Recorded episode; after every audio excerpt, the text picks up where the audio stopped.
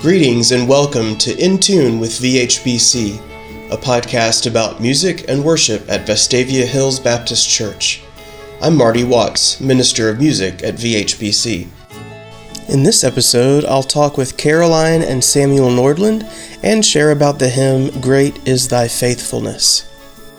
If you haven't already done so, be sure to subscribe to this podcast so you won't miss any future episodes. Now let's get in tune.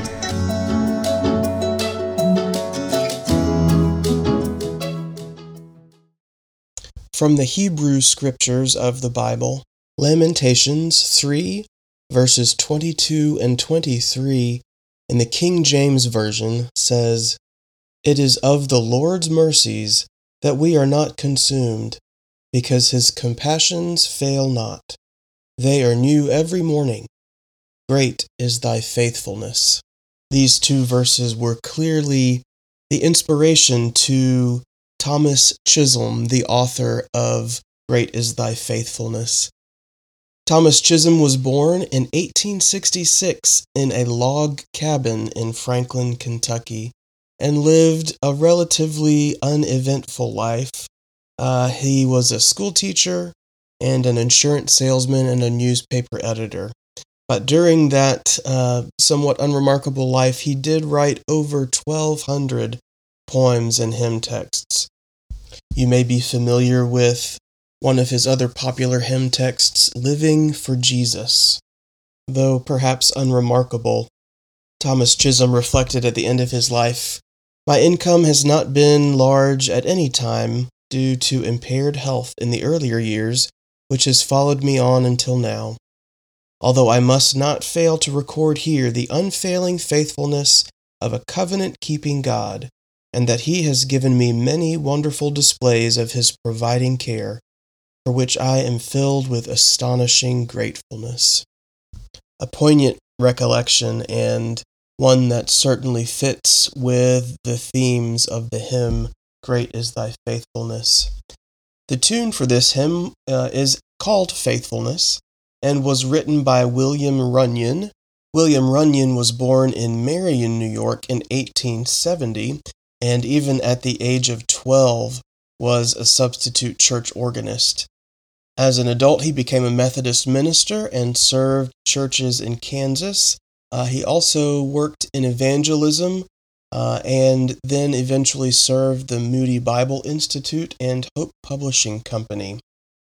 He had partnered with Chisholm in writing a number of tunes for Chisholm's hymn texts, and this pairing with Great is Thy Faithfulness was written in 1923. The Billy Graham Crusade in England in 1954 featured the singing of Great is Thy Faithfulness, and it was that point that the hymn uh, became popular on both sides of the Atlantic. Both the text and tune follow some of the uniquenesses of gospel hymnody. You'll notice that there are references uh, to the first person, me and I and my. There's also a slower harmonic rhythm, meaning the chords change perhaps less frequently than some other categories of hymns, and also a refrain that repeats at the end of each stanza. The end of this podcast will include the singing of Great is Thy Faithfulness by the children and full congregation of the Vestavia Hills Baptist Church, accompanied by organ and the church orchestra.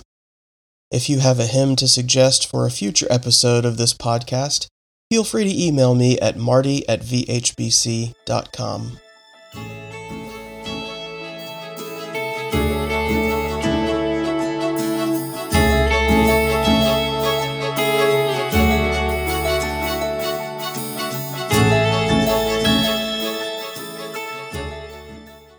Well, these podcast conversations have been a real treat for me to be able to get to talk to different people each week and to get to know about them a little bit more and to be able to share that with uh, folks in our church and community. So I'm really glad today to have Caroline and Samuel Nordland with me. Welcome. Thanks. Thanks, Thanks for, having, for having us. us. You're, you're my first um, couple guest, so this is uh, this is exciting. I'm not sure about a bar uh, that we're going to be setting here. So. well, um, I know that you both come from musical families. Tell tell us a little bit about um, your your family background and um, the, how music was a part of that. You want to go first? You can go first. Go first. Okay.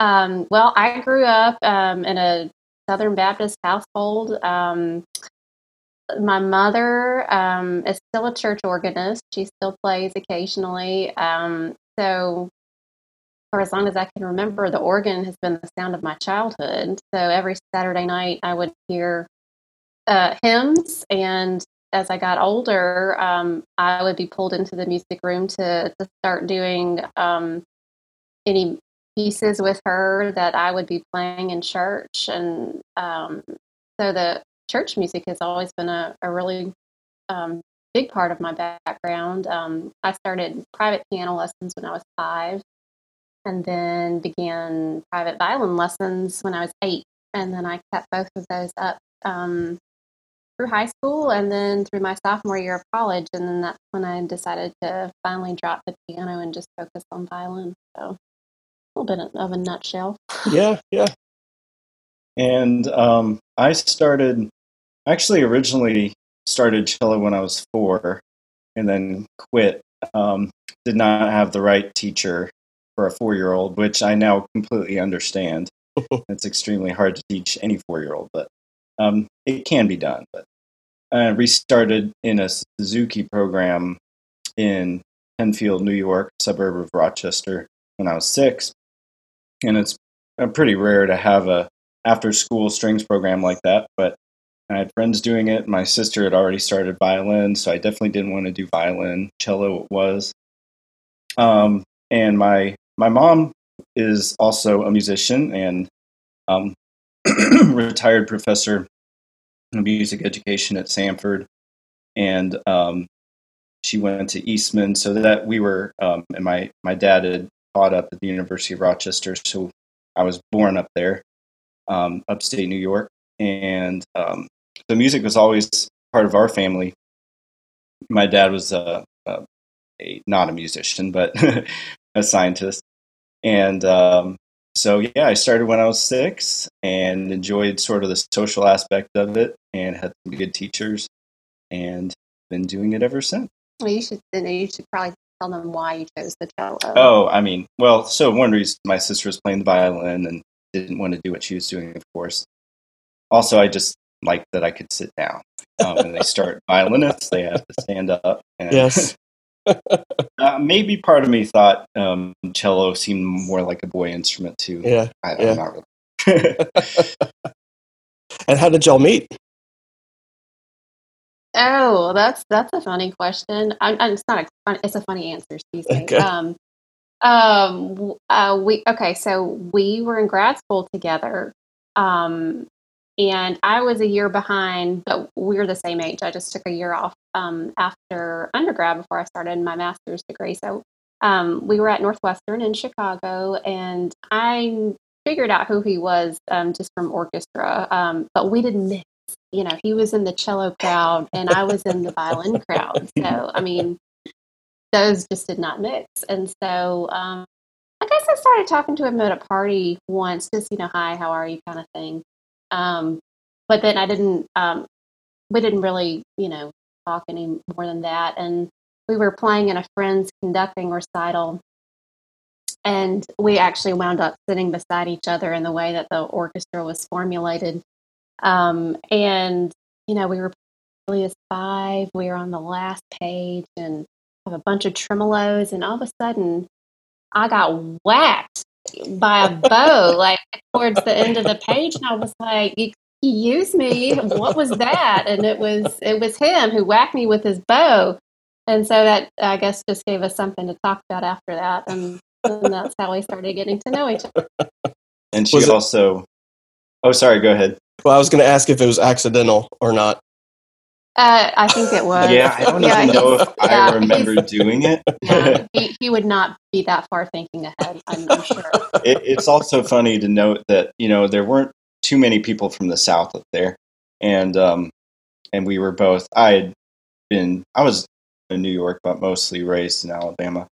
And she's from South Carolina. So, and I had the typical Southern swoop hairstyle. You know, that's which you still see going on a lot down here. Um, and so, but I was pretty much the only one with that up there. So she she kind of knew that I must be. it was that he was quote uh, religious and I, I, thought, oh, that's interesting. What does that mean? You know, being raised in a you know Southern Baptist mm-hmm. household, I thought, mm-hmm. you know, okay, well, that, mm-hmm. it just meant he went to church on Sundays. That's all it meant. So right, right. that was that was interesting. It's pretty well, radical. Yes, right. Well, that's a good thing to do. Uh, a good quality in the spouse too, I think. Yes. and you have two kids. Yeah. Um, Annalise is nine and Henry is three. And we have a cat. Her name is Lily. All right. what kinds of things are the kids into? I know Annalise plays the violin. What else? Uh, what else are they into? Okay, well, um, Annalise is. Most people at our church know that she plays violin, mm-hmm. but really, her she has multiple passions. Um, one of her biggest passions is dance, and she uh, she dances five days a week, and she's uh, really into a very advanced level, um, and she just loves it. She's doing it at home. She's always moving. She has a big mat in her room, like a big tumbling mat, and she does all types of dance, ballet, jazz. What, what else? Tap, lyrical, lyrical, tap. you name it. Wow. And um, she's just a really creative girl. She loves choreographing and um, setting choreographing to any sort of music, and um, and she she loves writing stories. She's a really great writer, and she's just started the fourth grade. And sometimes I see her stories. She leaves them up like on my computer or iPad, and before I close when she forgets to log out. And um, I'm like, oh my gosh, she's writing like real teen fiction, but she's also writing um, like Broadway musicals and plays where she has different voices. So she just has you um, every creative outlet you can think of. She taps into it, and violin is kind of sort of taken um, second fiddle, if you will. It's um, well, I, I, don't think it ever was first fiddle. She yeah. just she just kind of does it because yeah. I make her basically mm-hmm. once a week. Yeah. We get together for a little lesson. But she's very talented at it. But yeah. it's definitely not her first prior- priority these days. And Henry, as as all boy, all he wants to do is play with his cars and trucks all day, and his fire trucks, and he's a big builder. He um he really likes to to build police stations with his cars and um, he's and um, so you they're very different. Not only do they look you know completely different, but they also have very different mindsets and personalities. and, and those of um, people listening who remember him from church, you know, he's been extremely verbal, probably before he turned two, and he's still that way. He's just he um, he's in a class where he's with um, three, four, and and kindergartners, and he's just talking away with the teachers and the kindergartners. He's, um, yeah, he can carry on a conversation with anybody. So. Yeah, yeah. Well, you know, there's been child. there's been so much to miss um, about not being able to um, be at church and you know in worship and in making music and stuff, but also um, Wednesday night dinners to get to see everybody yeah. and um, uh, especially Henry uh, work in the room. So um. yeah, that's what he would do. And he and Duncan would would team up sometimes. Oh yeah, oh mm-hmm. yeah, yeah. Well, um, speaking of church stuff, what are what are y'all involved with at church? For a while, um, I guess it was about three years. We were um, teaching Sunday school uh, with the youth. So we were there. Um, yes, we all started. Well, it was um, when Andy Farmer was still here. Uh, gosh, that seems like ages ago. So we would either work with. I think it was all together, high school and junior high, and then we started going with just the junior high for a while. So um, we enjoyed doing that, and we've worked in worship care, running the preschool desk, and then also um, the music ministry, yeah. um, just filling in when we can in the orchestra and we always love to, to play with the choir and something we've missed in the past. Yeah. Well, and I have to say a word of appreciation to both of y'all for um, helping to connect me with um, other string players in the area for you know Oh, Christmas yeah. programs and um, shepherd concerts and other special events. Y'all have been um, a wonderful help and resource in that. You know, I um, Rowdy Giles was kind of my um, band or Brass. uh, brass Mhm. and uh, wind guy, and um, y'all have been great to to work with the strings and to help make that happen. It's um, a, a great chance to work with some really talented folks. So I thank a- you for that.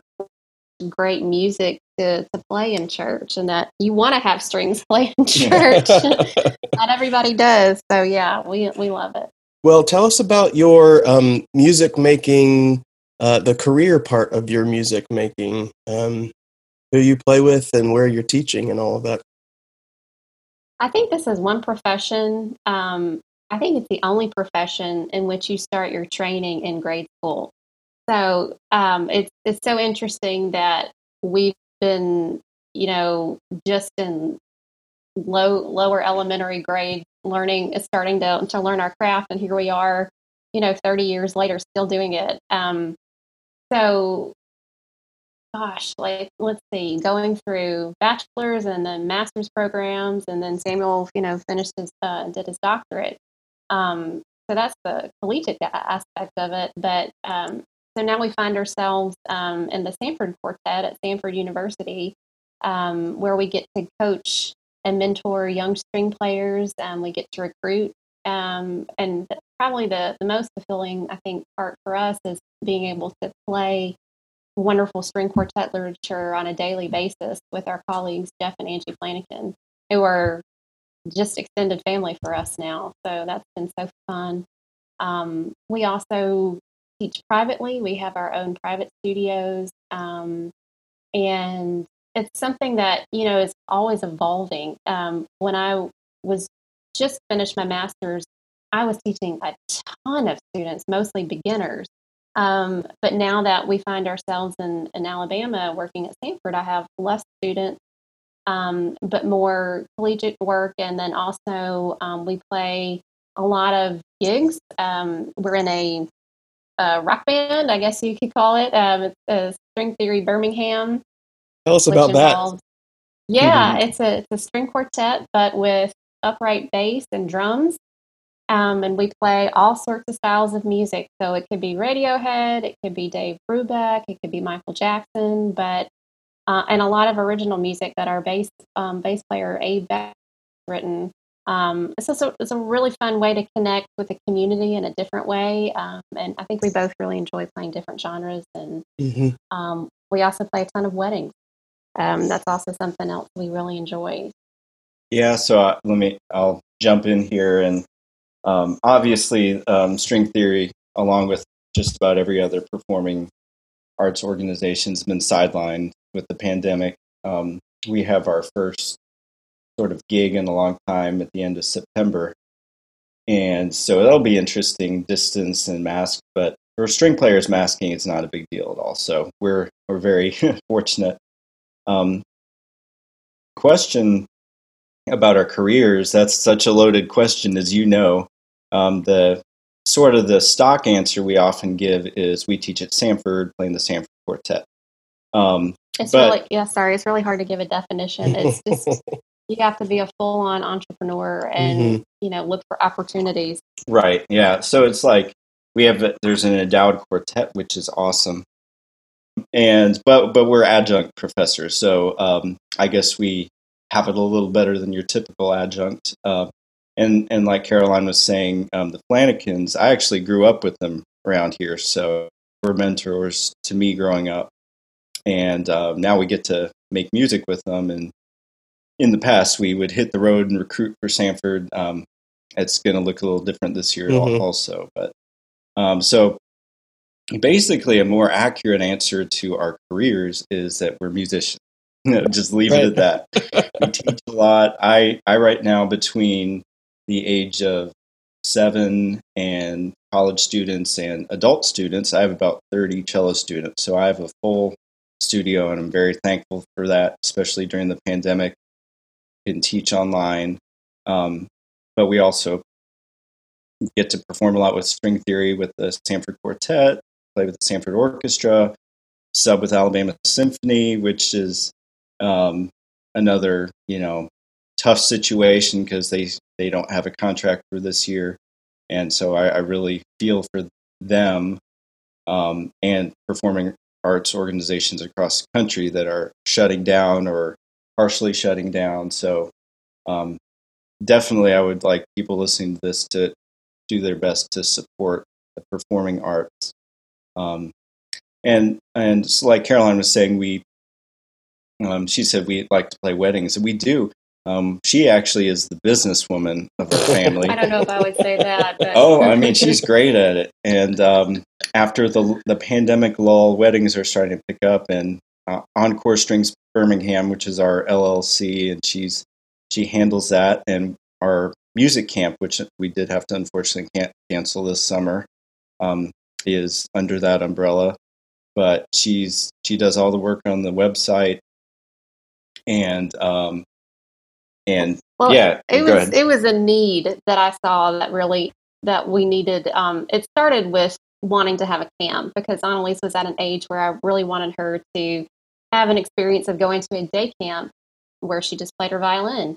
Um, and there wasn't anything around here for that in the summer. And the closest thing would be to go to Atlanta, where you know you have to pay for a hotel for for a week and food, and then the, the tuition for the the school itself. And I man, you know, between us and the Flanagans, we have a ton of students who would love to do this sort of thing. And to do it legally, we needed to, to create a name. So that's where Encore Strings were born. And then it helps because um, we run the wedding side of our, our um, business through that as, as well. And I actually really love it because I love programming music for weddings. Um, I love the timing issue of it. And uh, it, it's just such a small niche of, of something, you know, you, you can do. And um, I really love the challenge of, of, of that um, aspect of everything. It's so interesting to hear you talk about that just because I think people um, who don't live being an artist of any kind, but especially a musician uh, where there's a performance aspect to it, um, how many different pieces of that there are. It's not uh, just a matter of you know practicing hours and hours a day and performing uh, every weekend. There's there's so much more the business side of it, the teaching side of it, the the planning, and um, you know it, it's uh, definitely more than than just the actual um, uh, playing of your instrument. There's so much more that goes into it, and um, yeah, you, I, I think, it feels like you need your own assistant to, to actually give you the opportunities. But and if, it would just be so easy if you could just play your instrument instrument for everything. But yeah. that's that's the easy part for us. Right, right. Yeah. yeah, yeah. Well, thanks for kind of um, opening up a window into that world, I think it'll be really interesting for folks to kind of hear about a little bit more of the day to day kinds of things that um, a, a full time musician uh, is involved with. Thanks for, for sharing that. Um, yeah. I've been closing all of these conversations uh, on the podcast every time with a question uh, based on a Bible verse, John 10 10. The second half of that says, I have come that they may have life and have it to the full. So my question as we finish up today for both of you is what is bringing you life? That's such a good question to ponder these days because I, have never experienced a, a, daily life like it has been for the past few weeks and months. And um, I would have to say uh, reading is has been something that I've really fallen um, to this past um, six months or so, um, I've discovered Harry Potter. And that's because uh, Annalise really loves Harry Potter. So I finally mm-hmm. felt like time to do that. So I've been reading a bunch of Harry Potter. I've found some yoga workouts on Amazon Prime that I like. And I'm, believe me, I'm not Miss Athletic. So um, finding something like that mm-hmm. that I actually enjoy and I look forward to doing has been fun. Um, uh, I mean, within limits. Come on, it is exercise. So, I mean, what about you? um, yeah, I think there's so many um, there's so many blessings and like silver linings to the pandemic when you think about it. Um, you know, just the family time, which those with kids, you know, after a while you're like, okay, you can take them away now. but um, um, just like Annalise has gotten so, for better for worse, I guess, is so adept at technology. She knows way more about electronic communication and about than I do. and um, but just creative creativity, finding activities to do.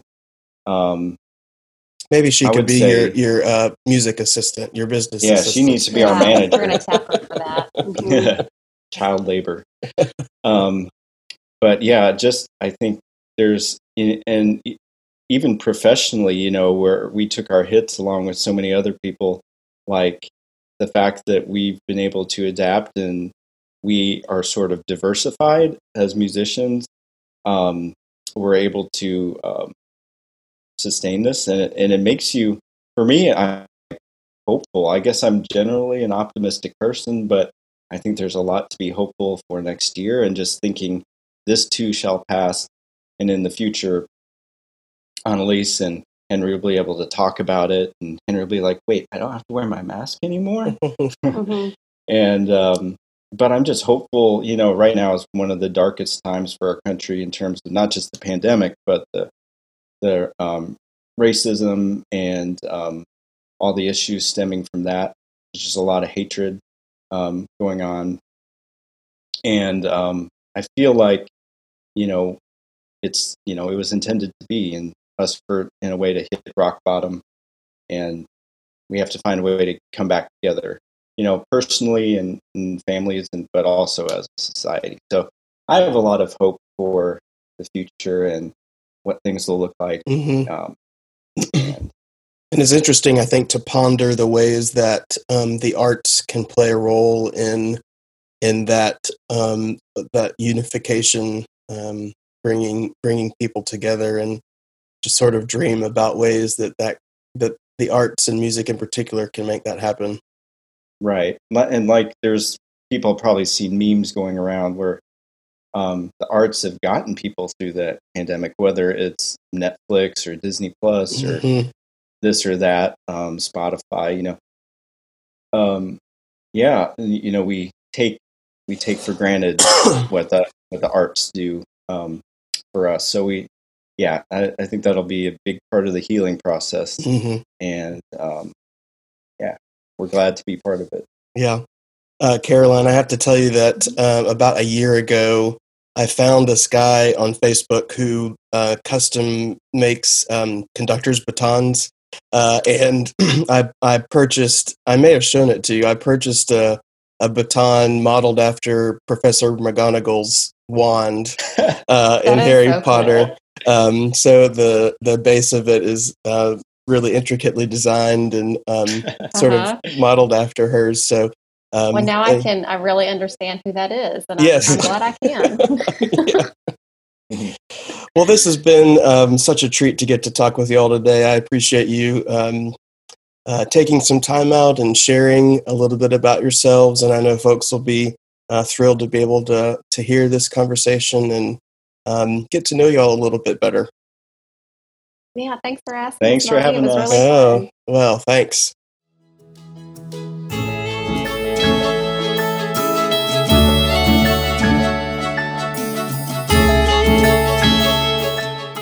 Subscribing to this podcast will ensure you don't miss any future episodes. Today's episode concludes with the singing of Great is Thy Faithfulness.